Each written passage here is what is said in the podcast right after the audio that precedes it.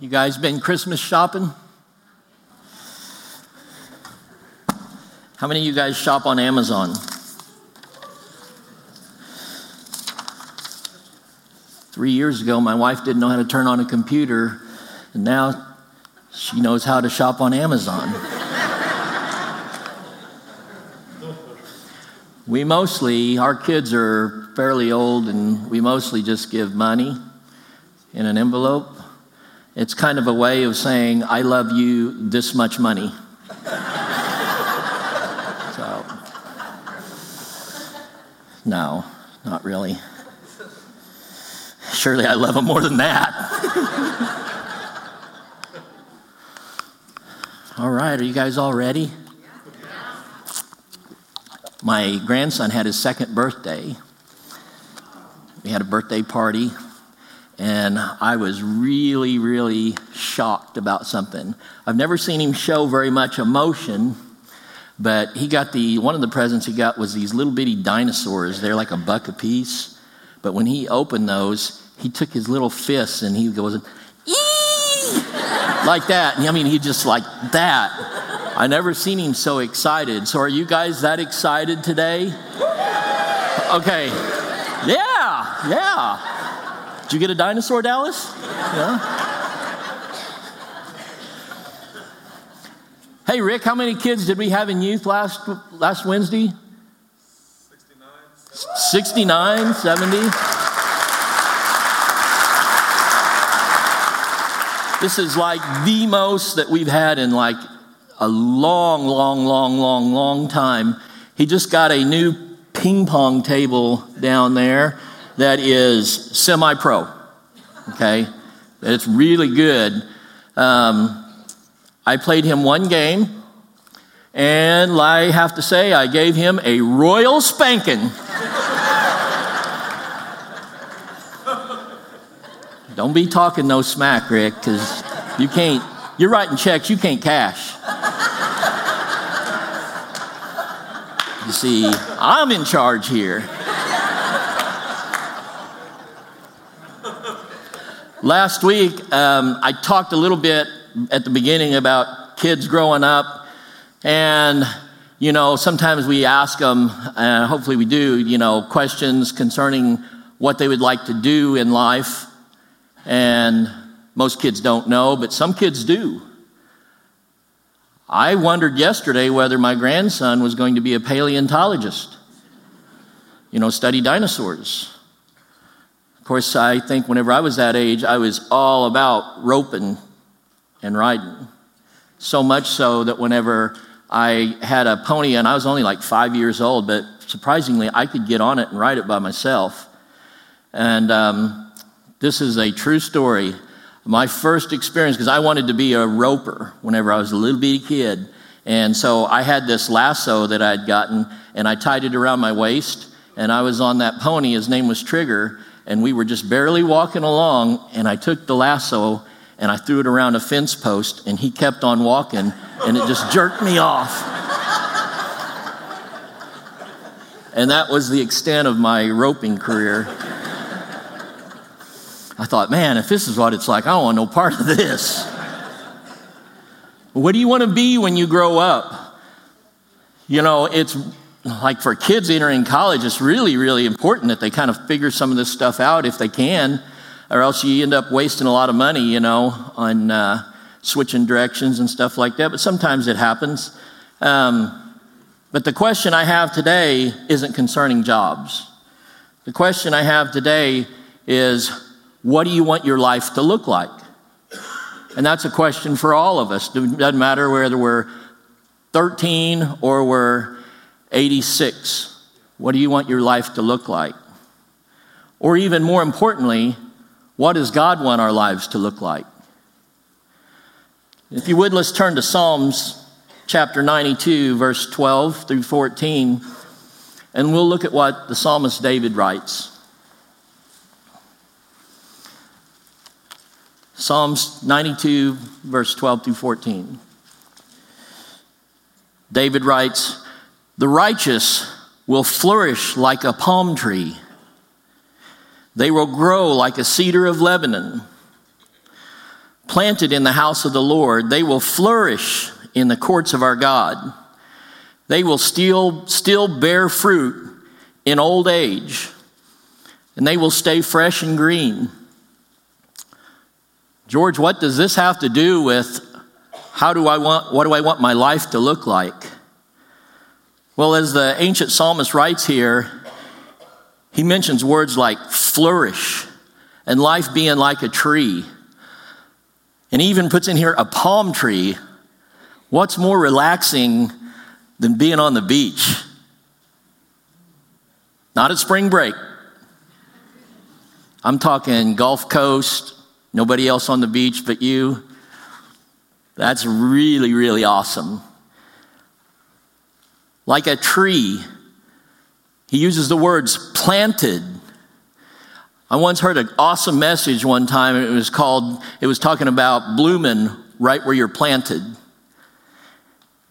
I think it's very important that people don't just pick up on a whim and get blown like a seed being blown here and there, but being distinctly planted, just like a farmer plants. He mentions words in here about bearing fruit in old age. Still bearing fruit is what the word says, meaning they bore fruit even before they got old, but even in old age, bearing fruit. Fruit like love, joy, peace, patience, kindness, goodness, faithfulness, gentleness, and self-control. These are all fruits of the Spirit. And then staying fresh and green. I went to the Oasis Christmas dinner last night, and I thought I was going to have to call the cops. They were so out of control. They were so fresh, especially the middle section of tables there.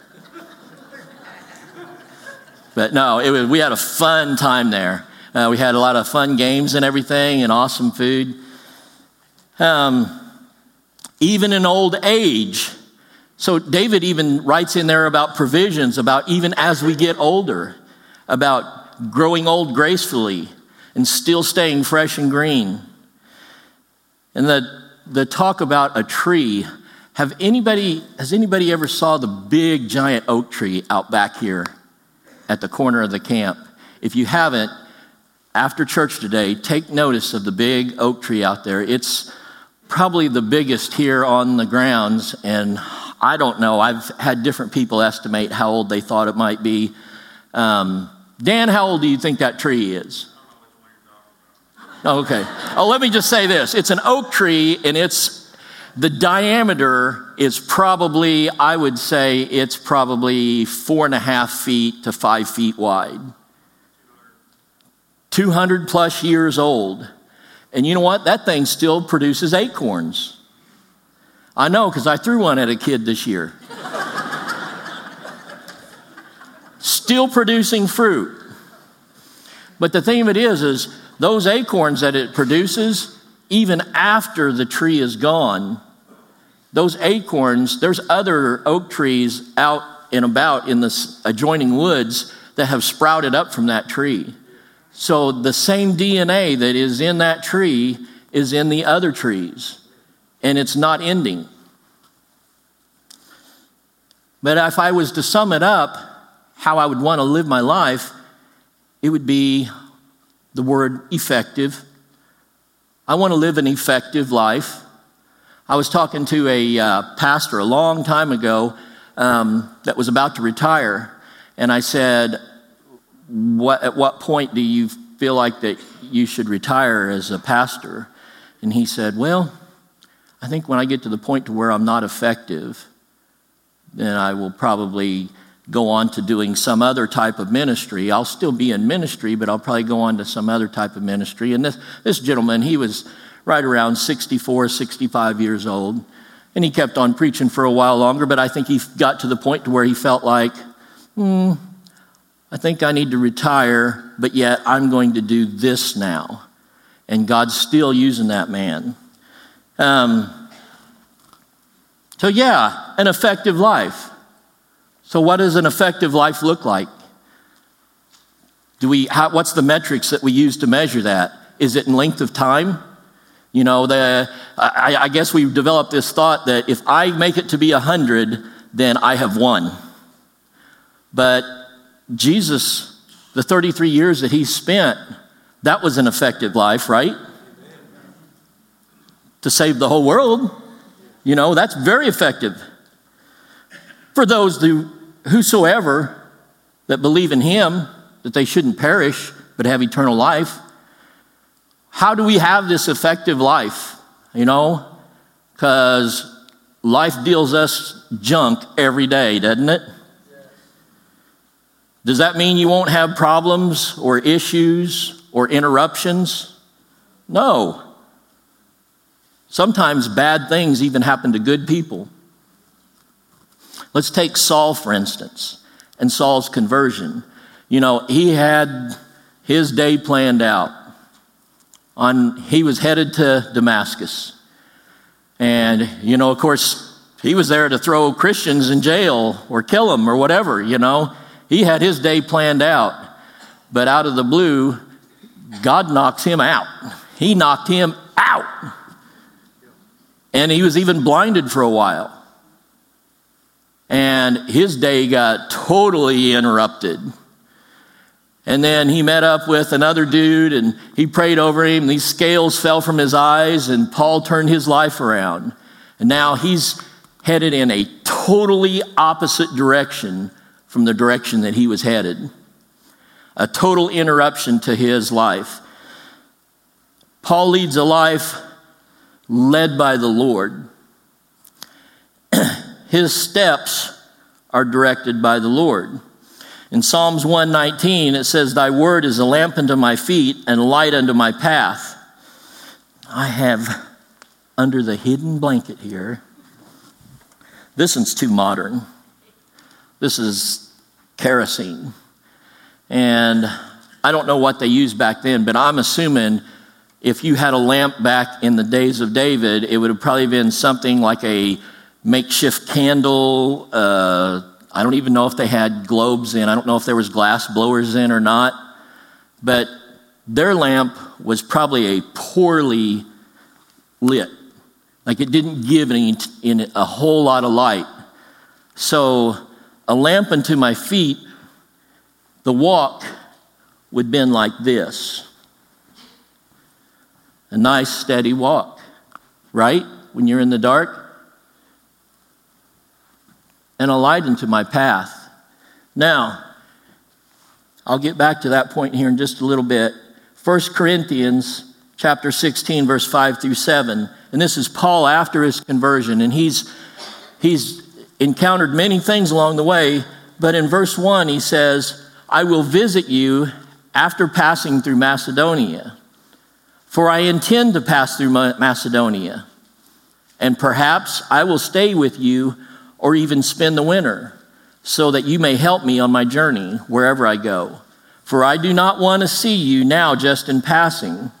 I hope to spend some time with you if the Lord permits." And whenever I read this, I thought, Paul, make up your mind. What are you going to do? I intend to, perhaps, I hope, if the Lord permits. Paul is leading a surrendered life. Two things that will help you to lead an effective life. One of them is leading a surrendered life.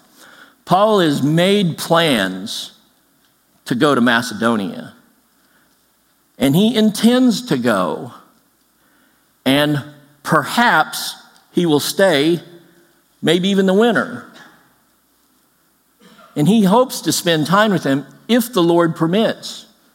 So as Paul's walking along with a plan of where he's going and what he's going to do very intentionally, but if the Lord permits, perhaps he intends to, but just maybe God may say, "Stop for just a second. I want you to do this." And Paul takes just a little bit different route because he's following just exactly where God's leading him. Now, there can be two sides to that coin, can't there? God doesn't lead you like this. Oh, I don't know. Yeah, wait a minute. I don't know. God's not the author of confusion, is he? He's a lamp unto our path and a nice walk. But just maybe God has something just a little bit different than what you have originally planned. One of the best things that might happen to you is that you may not get what you think you want, but you get what God wants. Sometimes his plan is a little bit better than what ours is. Matter of fact, a whole lot better than what ours is. I'm a firm believer.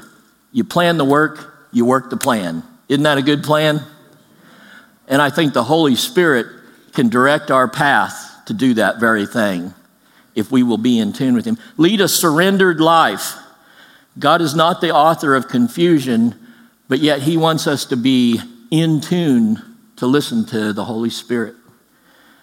Leading a surrendered life. And the second thing is leading a surrounded life. Surrounding yourself with surrendered people. Paul writes later on, and he lists some people: Timothy, Apollos, Stephanus, Fortunatus, Acacius, Aquila, and Priscilla, a people that he surrounded himself with surrendered people. I have a giant circle of people that I am friends with and that I have acquaintances with. And, you know, I have tons of friends, but I have a very small amount of people that I actually share the most intimate things about me with. And they are people that I have full confidence that they are surrendered people, that they are people of integrity. Not that anybody else isn't, it's just that those are the types of people that are matched with me, you know, personality-wise and everything else. Surrounding yourself with surrendered people. That's not to be confused with a clique, okay? Because this church has roughly about 430 people, right? And each of us have different interests, okay? Different interests, different likes, different dislikes. And people tend to be like whales, to where we pod up according to our interest or our music or, you know, whatever, our age, different things like that. And these different pods that we have, let's say if there was 15 or 20 of them within this church, there's a difference between being a clique or having the same interest of what somebody else has, isn't there? And us being able to mesh up at those edges and not having a exclusiveness, but yet it's okay to have the same interest, right? The small group in Flora, they welcomed me and my wife in to come and learn with them. We're studying in the Book of Revelations, and it's just last week was the first weekend, and it was just really awesome. And they could say, "We don't want any smart aleck Orientals here." But they didn't. They welcomed me in, no matter if I'm smart alecky or not. Lead a surrounded life with surrendered people. If you all would go ahead and please stand.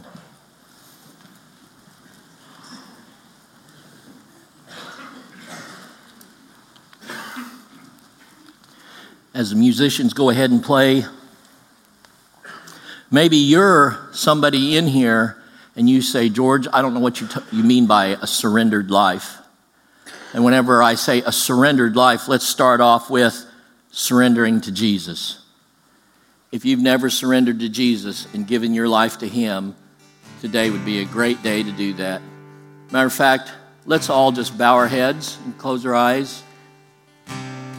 And let's pray a prayer of salvation all together, okay? You pray after me, okay? Dear Lord Jesus, please come into my life. I surrender to you. Lord, please forgive me of my sins. Make me a new person, Lord. Lord, I ask that you would help me through this life and help me to be effective. I will follow you from this day forth. In Jesus' name, amen. With your eyes still closed, if there's anybody in here that prayed this prayer for the very first time in their life, and I won't embarrass you, please just slip up your hand real quick. Just real quick. Yes, thank you. If you slipped up your hand, or if you didn't even slip up your hand, I would ask that you would fill out that card after service and turn it in to me, and I'll be glad to pray with you, or you can come down here in just a second, and we will pray with you again. And I sure do appreciate your honesty. Anybody else now that has any other prayers, I ask that you would come forward and bring them to the Lord. If you want to have an effective life, surrender to Him and surround yourself with surrendered people as they play.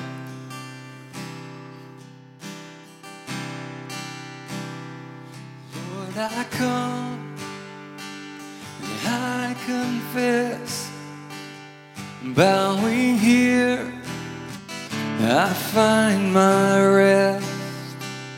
Without you, I fall apart. You're the one that guides my heart. And Lord, I need you. Oh, I need you. Every hour I need you. My one defense, my righteousness. Oh God, how I need you. Where sin runs deep, your grace is more. Where grace is found is where you are, and where you are, Lord, I am free. Holiness is Christ in me. And Lord, I need you. Oh, I need you. Yeah.